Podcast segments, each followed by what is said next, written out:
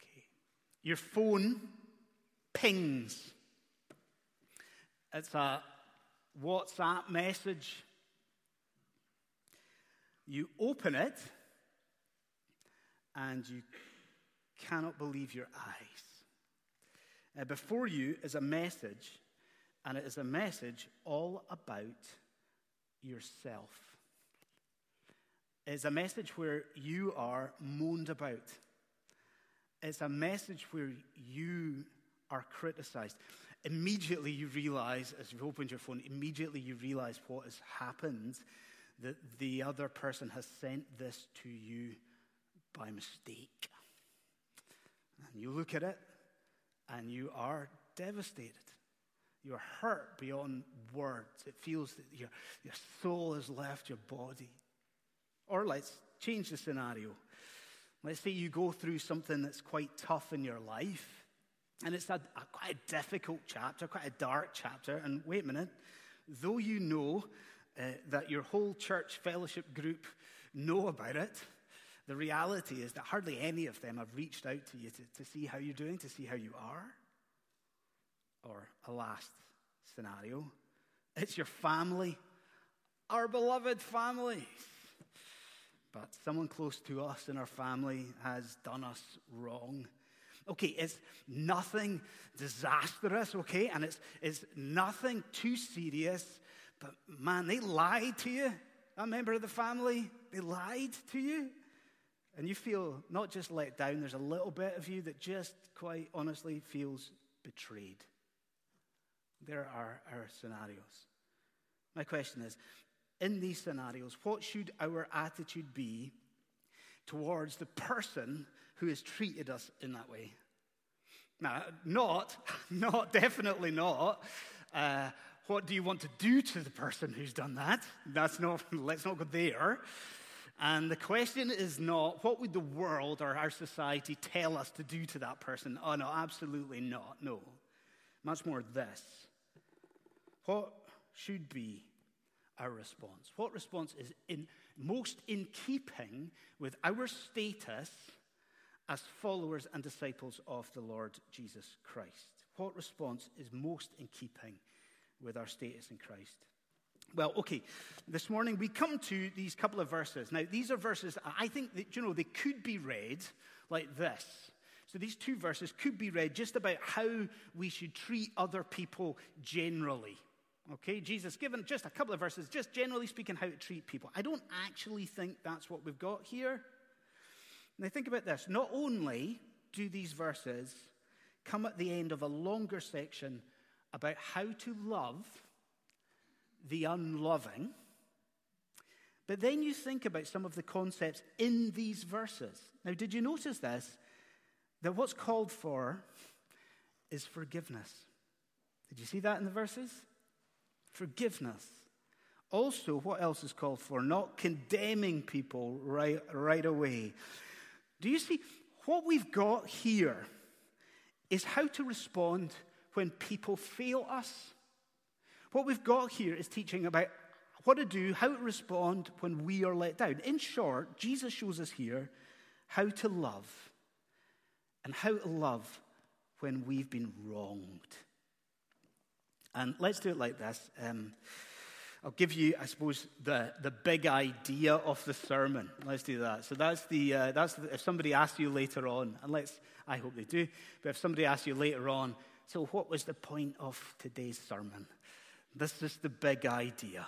Okay, what's the big idea here? Is this. As Christians, when we've been wronged, we should seek to treat that person in the same manner that God has treated us in the gospel. So when we've been, do you hear it? I'll change it slightly. When we've been wronged as Christians, we should still seek to hold out mercy, compassion, and grace.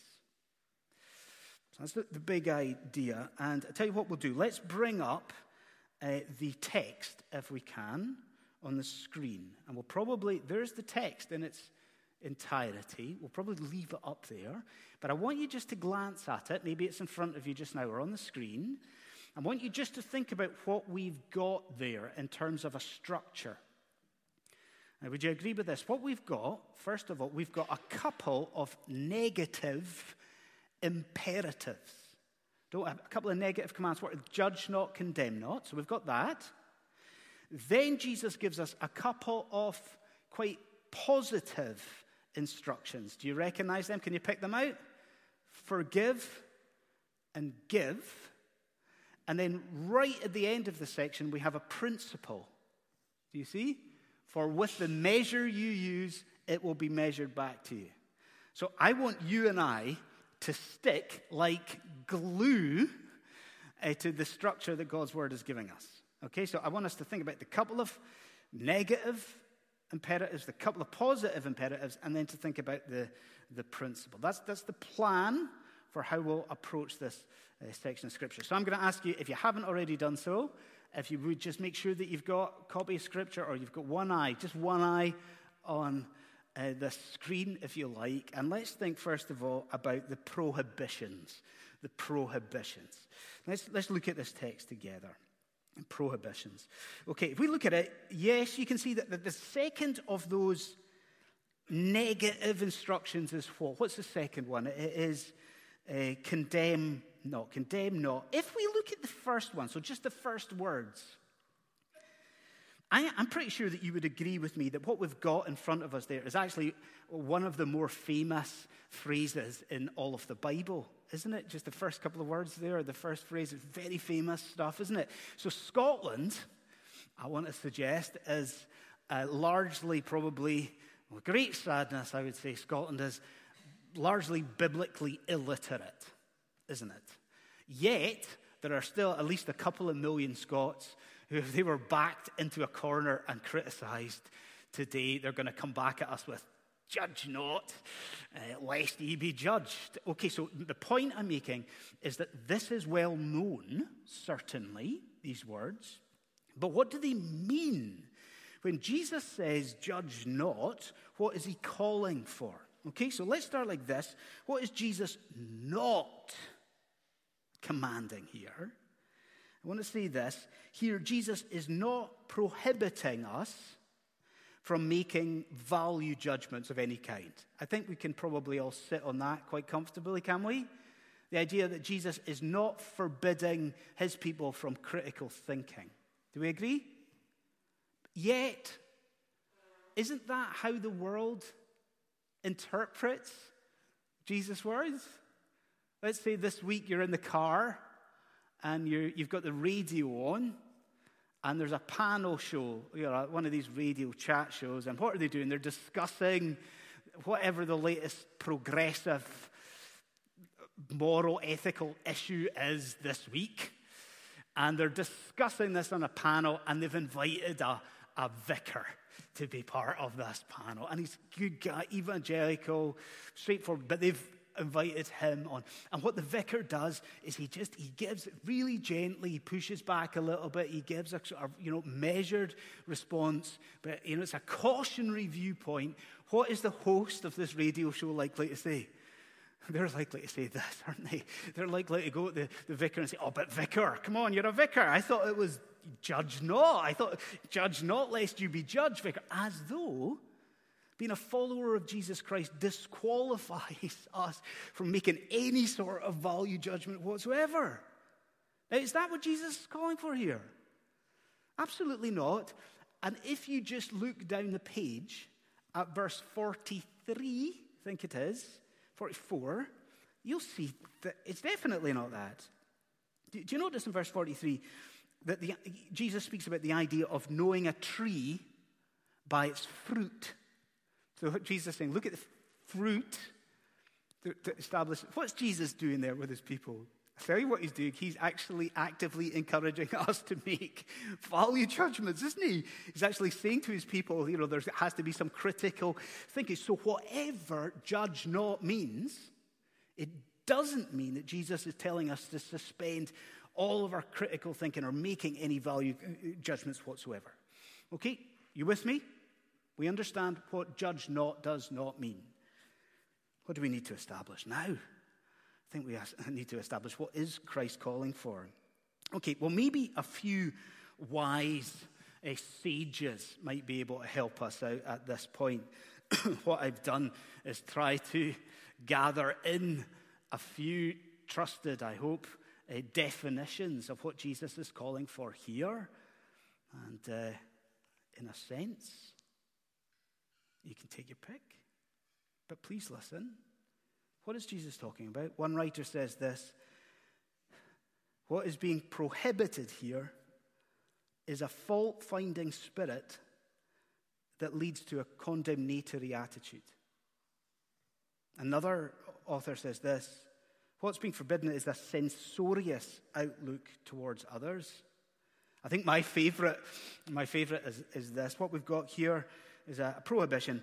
A, a, being prohibited is a quickness to condemn others whilst being slow to acknowledge our own guilt. I think you, you and I could probably sum that up in one word the word judgmentalism, perhaps. Could we? In fact, in fact, are we not helped here, I think, by a picture that Jesus himself paints a bit later on in, in the gospel? I, I don't often ask you to flick around in the Bible, but if you would, on this occasion, if you've got a copy of Scripture, if you look forward to it's just a few pages, go to chapter 18, Luke chapter 18 and verse 9. Luke chapter 18, verse 9. If you just flick forward there. now, what you've got, if you don't have a copy of the Bible, I'll tell you what everyone else is looking at. It's a, it's a very famous parable of the Pharisee and the tax collector. Now, if you were to ask me before any of this, if you were to say, Andy, what is that parable about? I would have said that those two people, the Pharisee and the tax collector, are demonstrating different attitudes towards God. You, maybe some of you would have said, yeah, that's, that's possibly true. But what they also do is they demonstrate different attitudes to the other people in their lives. Now, the tax collector, he, he recognizes his, his lowliness. There's this immense humility before God, but also in the way that he looks at the other people in his life. You know, I'm the worst of sinners, almost, he's saying. But look, with the look at verse, so that's the tax collector, but look at the Pharisee in verse 11. We look at verse 11. The Pharisee, it says, standing by himself, prayed thus God, I thank you, I'm not like these people. Do you see it? Look at his attitude to the people in his life. I thank you that I'm not like these other people, these other men, extortioners and, and adulterers, or even this tax collector. Christian friend, is that not a picture for you of what it is that Christ Jesus is prohibiting in chapter 6? Prohibiting this superiority that exercises itself in picking at other people's faults. Now, if we just pause for a second, perhaps it's the case for some of us in here that we are a little bit surprised at the weight of emphasis that the, the Bible places on this particular sin. Does that surprise you a little bit? If you think about the fact that Luke leads with not judging, and then maybe homework for this afternoon if you were to look at Matthew's parallel account in Matthew chapter 7, Matthew really goes to town on this idea of not judging. Does that surprise us a little bit? And we may be asking in our hearts just now, well, why is it that the Bible comes down so heavily on this idea of not condemning, not judging? Now, if you are asking that, I will read you one verse from the Bible, and I think you'll get it. And I want you, as I read this verse to you, I want you to see if you get the link.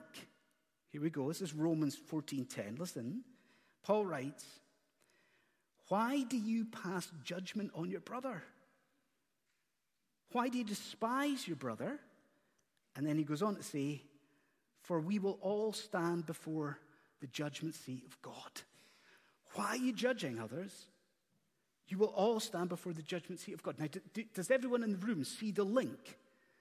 Listen, what we are doing when we are condemning the other people in our lives, what we're doing is seeking to usurp the role of the Almighty God. That's how serious this is. When we are trying to criticize, trying to judge others, what we're trying to do is take away the role that truly belongs to God as judge. God, God, the only one who actually knows people's full circumstances, the only one who knows truly people's motives and hearts. Do you see how serious it is? And so, what do we do here? Well, I, I think uh, perhaps there's people in the room who recognize just now that this is a clear habitual sin uh, in our lives. Perhaps that's where you are. You recognize, okay, what Jesus is saying here is for me and to me. And there will be other people in this room, and there'll be people here who are not quite sure if this is a problem of our heart. So, what I think we need to do is just ask ourselves a couple of diagnostic questions to reveal if this really is a problem for us or not. So, you ask yourself this just now as I ask myself the same question. Question one As you consider your life just now, have you become more exercised by other people's sin than you are about your own? Is it actually, when you think about it, it's other people's sin that you dwell on and, and you, you think about, and it just more than your own? That's question one. Question two if we overheard you. I don't know. Like you can fill in the scenario, can you? Like I don't know. Maybe you're you're speaking to your spouse uh, at breakfast, or maybe you're at a friend's house and you're having a cup of tea, and it's a Christian friend, and and all of St. Peter's, we're at the window. Okay, we're hiding at the window, and we're logging in. I don't know if Uh, people understand if you're not from Scotland what logging in is. I'm sure you do. But if we're at the window and we're overhearing, what are we likely to overhear? As you speak to your fellow Christian, are we more likely to hear you confessing your own sin? More likely to hear you encouraging that Christian gently and graciously? Or are we more likely to overhear you condemning other people in your life, judging others? If it's that, isn't that a problem? Isn't that a problem? Friends, if this is a, a sin in our lives, I think honestly we need to take some dramatic action. And, and that might mean just seeking accountability. So it could be that we ask our spouse, or we ask, we've got trusted Christian friends, most of us, don't we? We ask our spouse or we ask a trusted Christian friend, please pull me up on this. If you hear me going off on one about other people, maybe we need to do that, but there's something else that we need to do, and it's much more important. We need to take this sin ourselves and we need to take it to God, don't we? And we need to repent and we need to ask God for help. We need to pray, God, help me to hold my tongue. Lord God, please heal my heart. So we see the prohibitions. Christ says to us, condemn not, judge not. Let's move to those positives. So we've seen the prohibitions. Let's move to the positives. Would you, would you just go back for a second to the, to the scenarios that we opened with and we started with? Can you at least remember a couple of them? That uh, the person who's picked up the WhatsApp message, no, that wasn't meant for them, or uh, that uncaring or apparently uncaring fellowship group. So, what do we realize so far? Okay, we're not just to condemn those people straight off the bat, condemn them outright, but is there anything else that Christ calls for? Well, as, as, as you move on in the text, if you look at it, you can see that having told us not or what not to do, Christ tells us what we should do, and he gives us a couple of positive imperatives, positive commands for us. I think you can see what they are. We mentioned them before. We'll take them just now, briefly, I promise you, but we'll take them one after the other.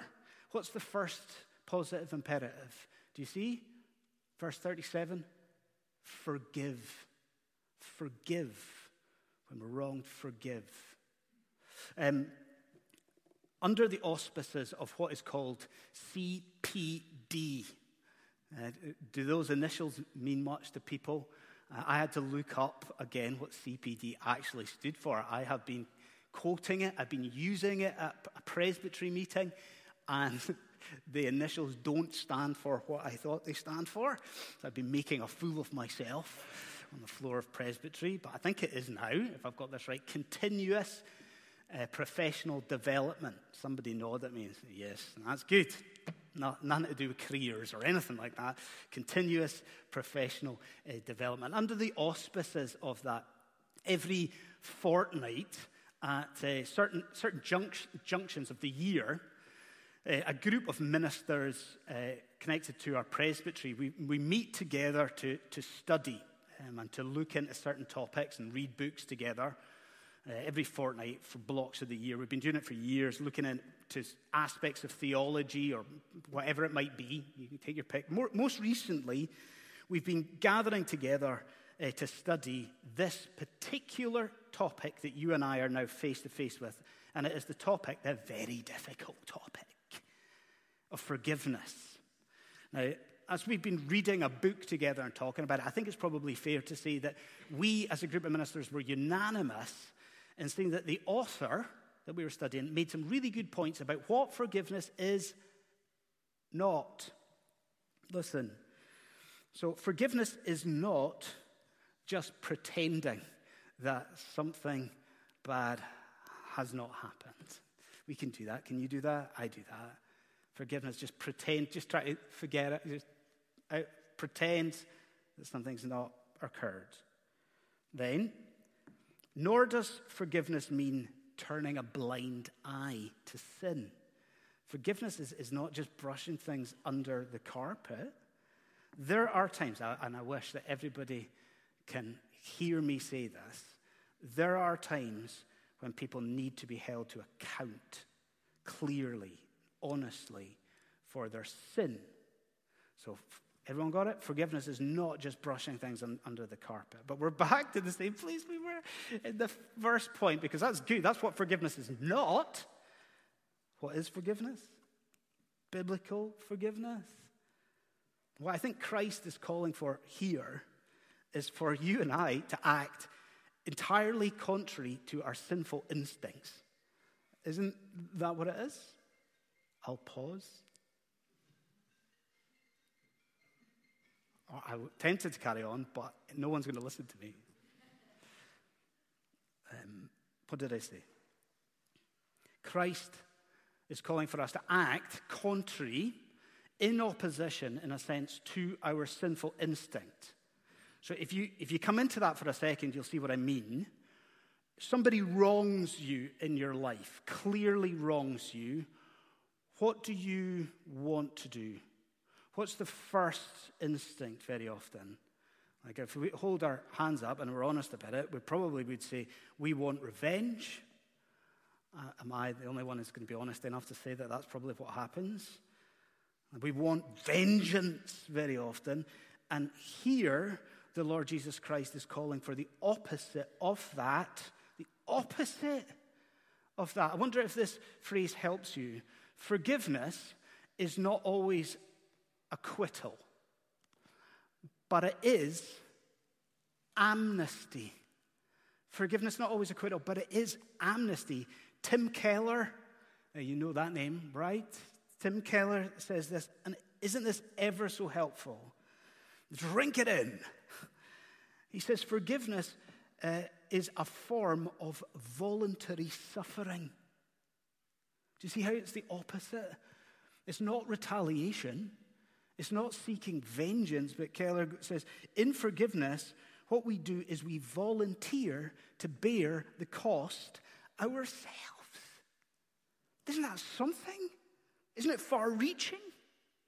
I wonder, even as we just simply touch on this subject this morning in here, is it real for you?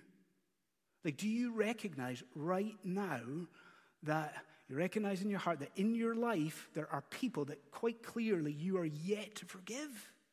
Is that where you are? Then hear nothing from me, but hear from Jesus. And what does he say? Judge not, condemn not. And Christ, in his word, says, and forgive. So it's the first of the two positive imperatives. There's another one. I think I said in a sermon, it wasn't that long ago, that the, the only uh, bad four letter word, sort of negative four letter swear word that I'm allowed to say from the pulpit is that word, is the word hell. But if you look at the first word of verse 38, what do you see? Jesus gives us a second positive imperative, and it's the word give.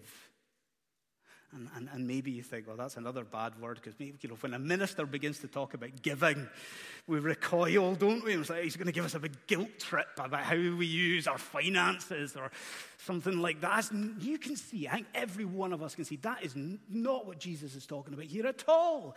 But is not what Jesus calls for here more remarkable? An incredible thing. Now, listen, what Jesus is calling for is for his people to move even beyond forgiveness. Like we thought what, what was just said was, was an incredible thing to, to ask from his people. But Christ is saying, no, no, no, you, you go beyond this. You forgive and you give. That not only are the people of God on occasion to wipe this slate clean, but we actually have to go to that person who's wronged us and act in generosity. Isn't this far reaching? The idea that we are to act to bless that person who's wronged us, act to honor that person who's wronged us. It's so, so counterintuitive and countercultural.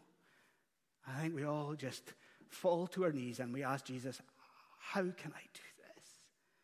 And more, I think many of us ask, Why? Why would we do that? And I'll bring you a voice of some of a speaker that some of you know very uh, well, you know, personally, uh, a chap, a minister called Ligon Duncan. He's writing on these words, these words, forgive and give.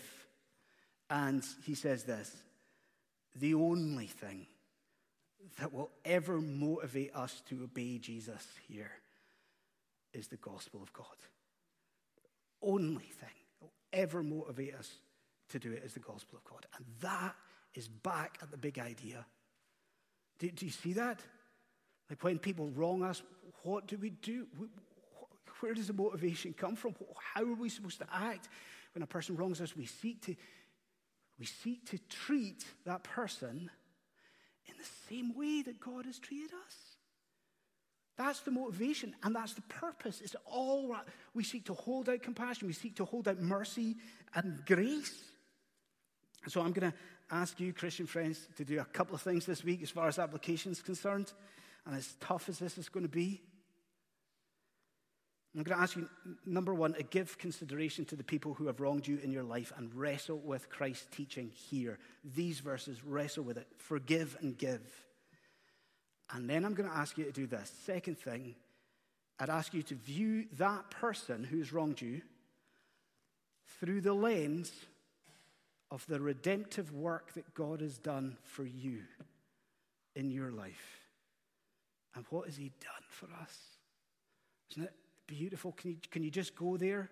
Can you focus on it for a minute? What has He done? God has watched His Son live the most beautiful life, not one step out of place, living absolutely perfectly. God has watched him then become the recipient of wrath guilt and shame, all of that. He has seen his son rise to life and ascend. Why?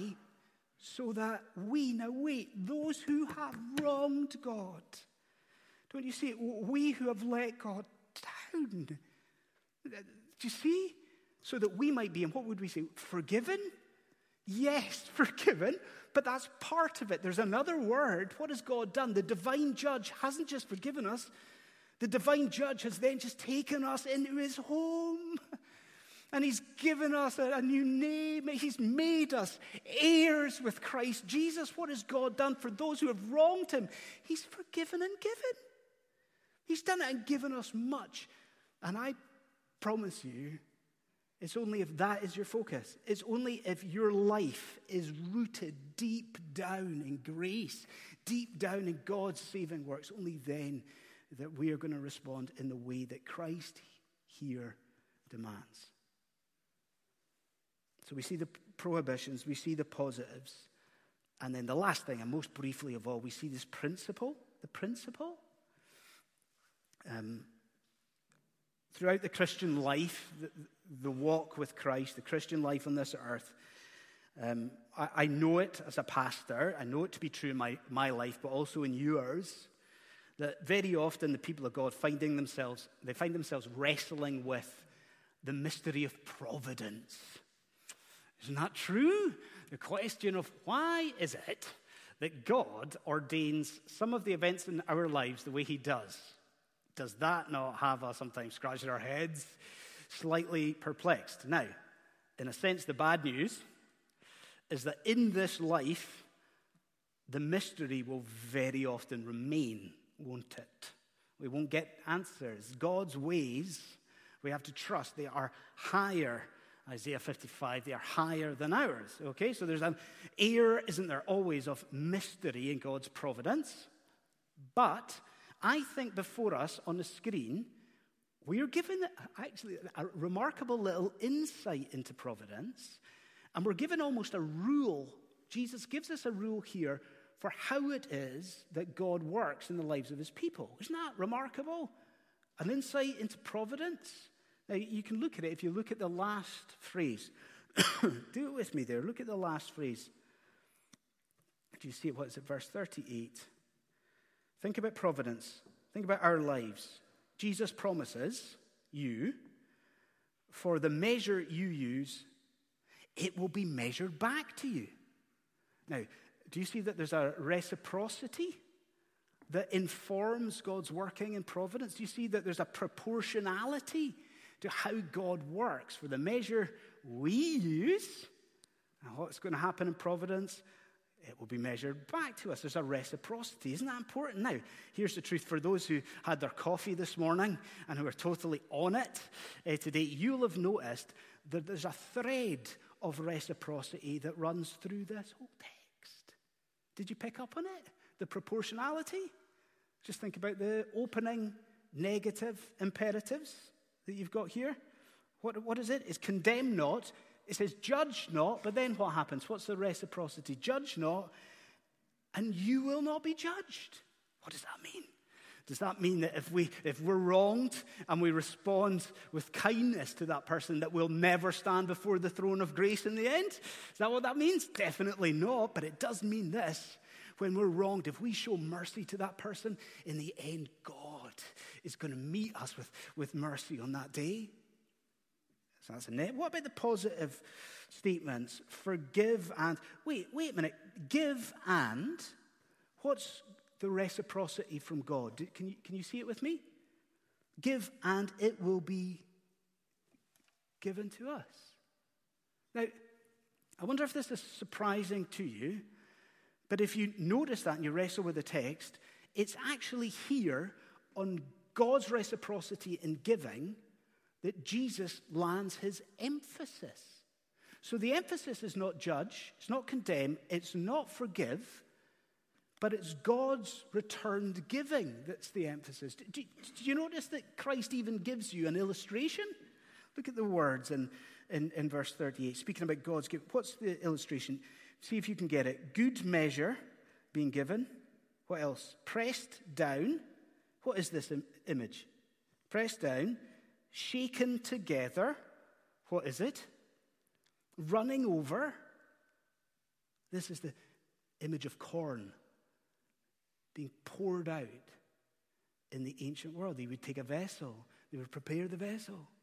Some corn would go in, what they, squash it down, press it down to make sure there was enough. And, but this is an image of an abundance. Do you notice the lap is, is mentioned? It's the idea of the fold of the garment that they used to use as a pocket. The fold of the garment has to be used because it just is an incredible amount of corn that's been poured out. Do you see, Christian friend, what's being said? Christ is promising you the super abundant blessing of God. That should we respond when we are mistreated in the way that Christ calls for here, what is the promise from Jesus himself? You're going to be blessed. When? In this life. Certainly, perhaps through answered prayer or a knowledge of God's closeness and direction. But it gets better because where else will we be blessed? In the life hereafter. You see it? If we respond like this, God will pour out on our lives a lavish blessing, great, unimaginable blessing for His people, and especially if we seek to obey Christ in these things. And that's a beautiful thought, but I'll end with this shortest story in the world. Um, that opening illustration. Phone pings, it's a WhatsApp message. Not meant for you. Uh, that happened to one of my closest friends. And uh, the thing I want to say about him is that he's, he's one of the most godly men that I know. Do you know how, uh, certainly if you've been a Christian for any length of time, you'll know that, that our zeal for Christ seems to come and go. so frustrating. But you can look back in our lives and think that was a time where I was so zealous for Jesus. This friend that I'm talking about, it never seems to go. so this is a guy who just seems always, always zealous for Jesus' name. Always concerned for Jesus' honor. Loveliest, gentlest, kindest, kindest guy in the world. And he's driving along. And he's driving along, and his phone goes, you know, and it's a, and it's a text or a WhatsApp. and it's bad traffic. And so and he's curious by nature, so he sort of he pulls over and he reads this text. And he's devastated, like, I mean, just devastated because here is this text, and it's sent from a friend of his who's not a Christian. And the friend is just tearing him apart, just criticizing him, tearing him apart. And so my friend later on was speaking to me about it. And it was amazing to hear him speak because he was hurt, devastated. But he said to me, Yeah, but I'm not up in arms with this guy. I'm not, in a sense, furious. I'm really disappointed in him. But look what I've been forgiven. And so, what my friend did, and I mean it, he would never say this, but what he did was he forgave and gave. He forgave that person, but he sought to double his efforts in seeking to bring the good news of Jesus Christ to, to that person. Maybe you're wondering why I'm telling you the story. I'm telling you the story because this is hard. What Jesus says to us here is tough, but I want you to go away understanding it is possible. And it's only possible in the transforming grace of the Lord our God.